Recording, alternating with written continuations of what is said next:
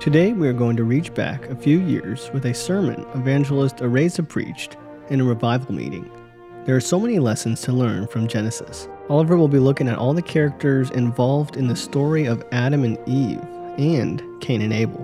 The offering that Cain presented unto God, it didn't possess any symbolism of real worth.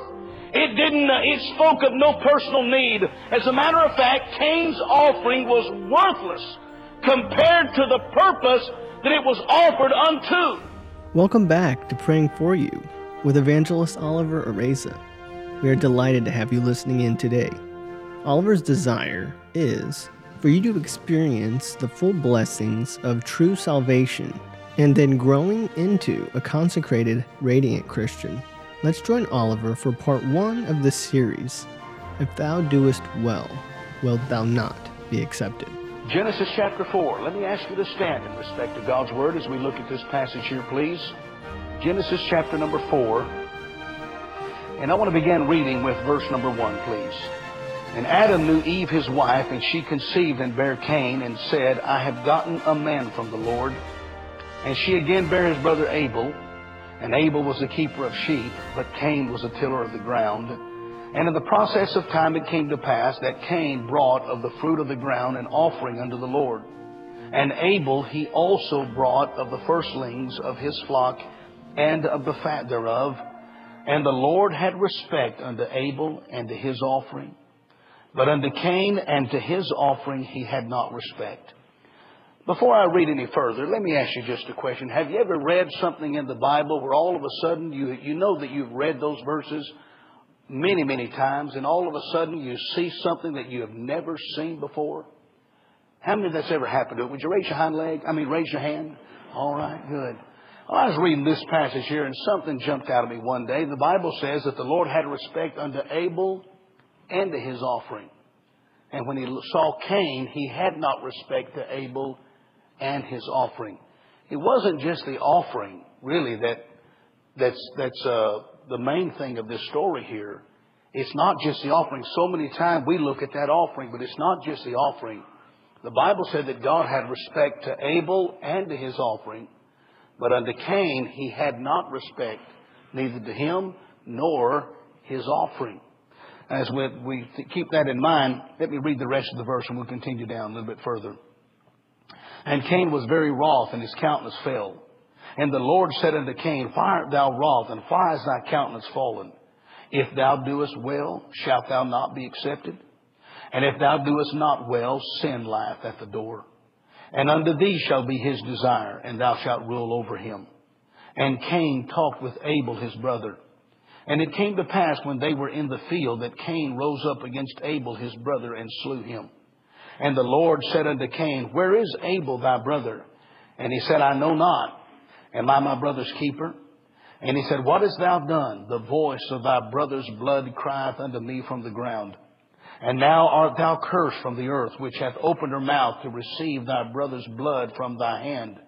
When thou tillest the ground, it shall not henceforth yield unto thee her strength. A fugitive and a vagabond shalt thou be in the earth.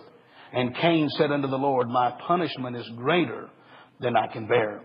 Behold, thou hast driven me out this day from the face of the earth, and from thy face shall I be hid.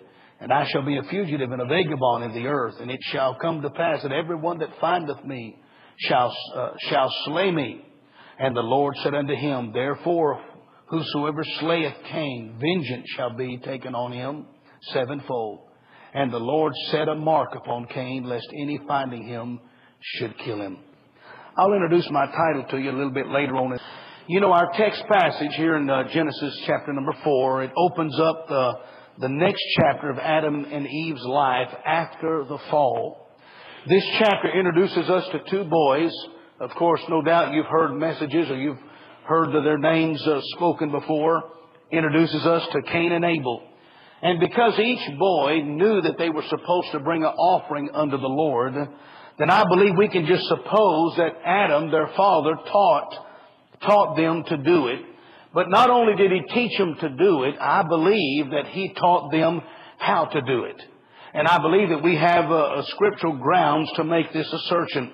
The very fact that Abel got it right leads us to believe that he was taught to do it right by his father, Adam. He got it right. Now, after the fall, the Bible teaches us that Adam and Eve knew that they were naked. The Bible said they sewed fig leaves together to cover themselves, but it didn't work. It really didn't do the job. It might have covered their naked bodies, but it didn't cover their naked conscience. And they felt exposed and open to God, open in their conscience. So what did God do? Well, in Genesis chapter number 3 and verse number 21, the Bible says, Unto Adam also and to his wife did the Lord God make coats of skins and clothed them. In other, in, in order for God to make coats of skins for Adam and Eve and for Him to clothe them, then an animal had to die. And if an animal had to die, then that means blood had to be shed.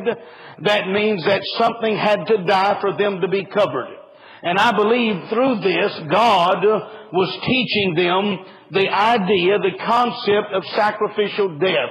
God was teaching Adam and his wife Eve the idea, the doctrine of vicarious suffering, sacrificial death. Something had to die. The wages of sin is death. And for them to be covered, for them, their sins to be atoned, for them to be forgiven, something had to die, blood had to be shed, something had to suffer. So you see, these boys, no doubt they must have watched their father offer these sacrifices many, many times.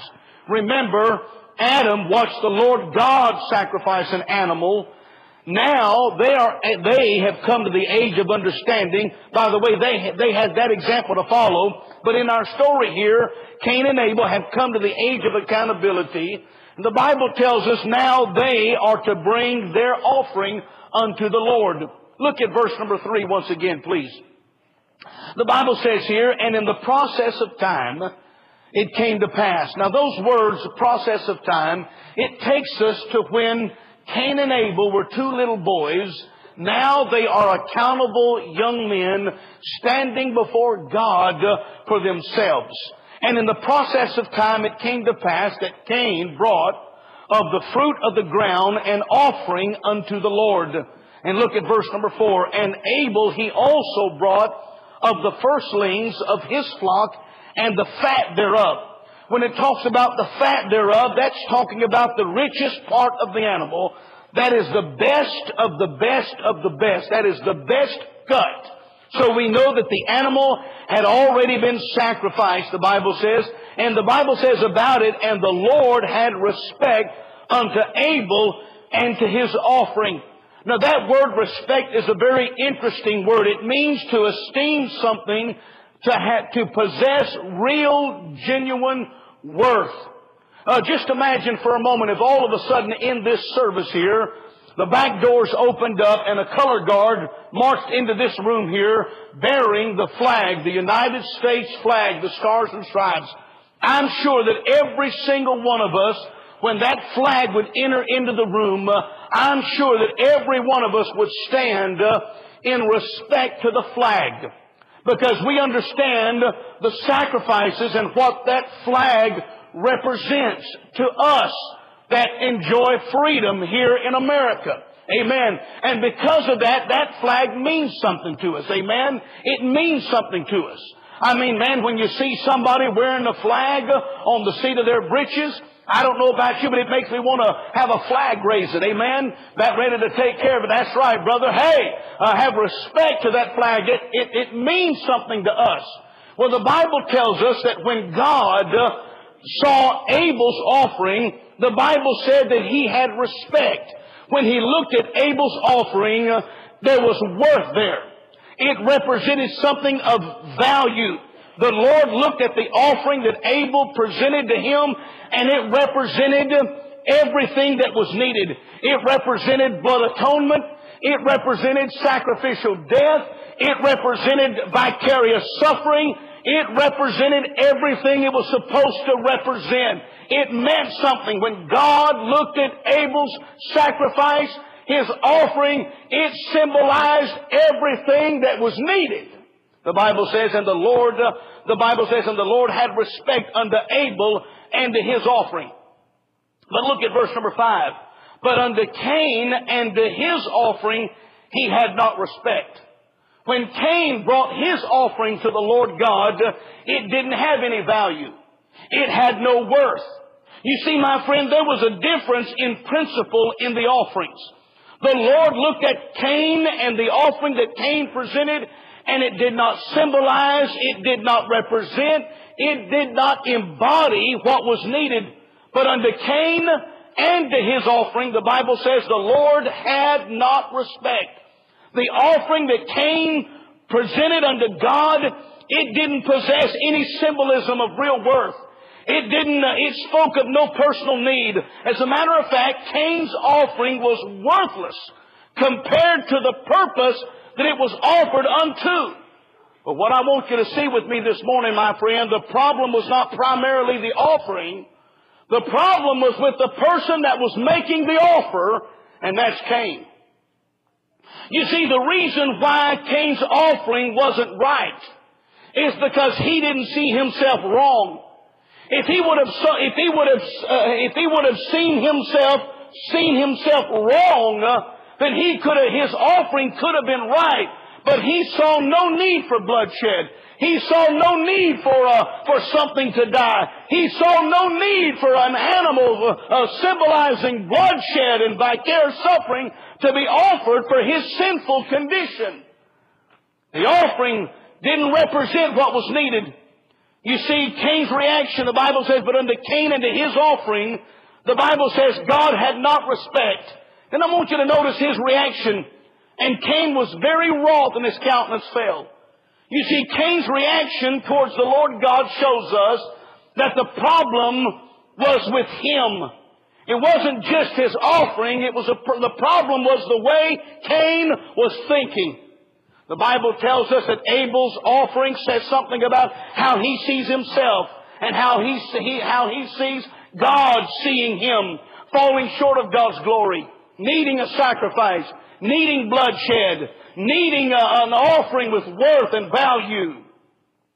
You see, each man's offering demonstrates their perception of how God sees them. now I want you to look with me at verse number six. The Bible says here, And the Lord said unto Cain, Why art thou wroth? That word wroth means to blaze up with anger. Why art thou wroth? I grew up in a home with two brothers, three boys and three girls. The, my brother that's next to me, his name is Larry. When I read about this verse here, why art thou wroth? And when I did study about that, it, it means to blaze up with anger. My mind goes back to my brother, Larry. Because my brother Larry, I mean, if he got mad, angry with you, run. I mean, run quick. Because it didn't matter what was within reach. He was going to pick it up and hit you with it. I mean, it could have been a two before. It could have been a pipe. I mean, it could have been a brick. I mean, if he got angry with you, just, I mean, you better head out of there because you were going to get it. Amen? How many of you grew up with a, with a brother or sister like that? Would you hold up your hand? Amen. How many of you were that one? Now that's what I thought. All right. Amen. That's right. The Bible says that he, he, he, he became so angry and the Lord said unto Cain, Why art thou wroth and why is thy countenance fallen? You see, friends, Cain should have become angry at him, at himself for his own infidelity, for his own hypocrisy, for his own worldliness, for his own pretense. He, is, he, and, he and his actions are what forfeited God's acceptance. I mean, he, you, can't blame this on God because your offering isn't right. Why are you getting mad at God? His countenance should have fallen in repentance and holy shame before God. But now in this story we see that now revenge and hatred and murder take the throne of his heart. But here's what I want you to see about the story here. Notice it. We see that God is the God of a second chance. Boy, isn't that good about God? Amen. He is the God of a second chance. Look at verse number seven. Now the Lord God says to him, says to Cain, if. Now that speaks of a condition. If Cain meets a condition, then he has a promise from the Father. And this is what he says. If thou doest well. Now, my friend, that speaks of future tense. God is not looking back. He didn't say, if thou would have, if thou didst well, he's not looking at what he did. I believe the way that this, the language is laid out here in this, in the text here, he is talking now about future tense. In other words, God is saying, I know you messed up and you know, you, and you know, Cain, that you messed up, but I'm telling you, I'm giving you a chance to do something about it now. He says, if thou doest well, shalt thou not be accepted. That's not looking back at the past. God is saying to Cain that you did wrong. I couldn't accept you or your offering because I couldn't, I had no respect for it. Because it didn't represent what was needed. You don't see yourself in need of a Savior. You don't see yourself in need of blood atonement, so I can't accept it. But he's saying to you, he's saying to Cain, but I'm telling you now, you can do something about what you did now. If thou doest well, shalt thou not be accepted. And if thou doest not well, then sin lieth at the door. It's kind of like we see in this passage here. It's like the Lord is a compassionate, gentle, able personal worker. Amen. Oh, thank the Lord for good personal workers.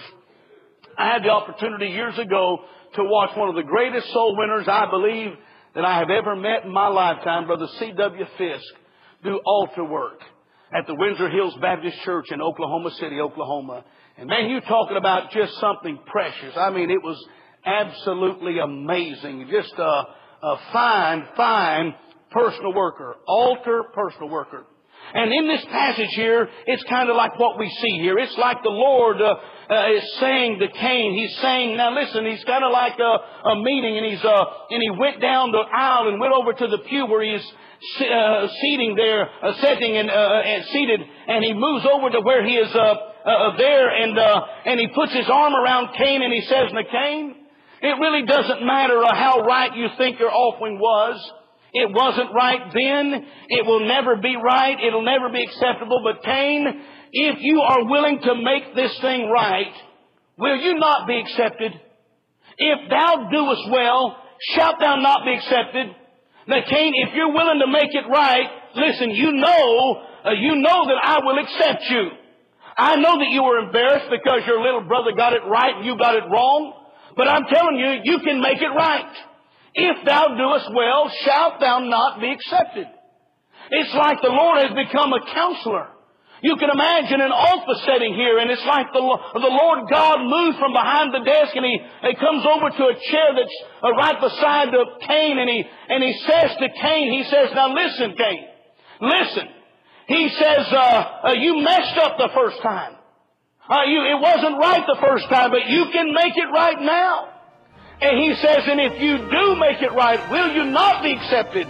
If thou doest well, shalt thou not be accepted? Dear listener, God allows you to make your own decisions, but you are not allowed to choose the consequences of that decision.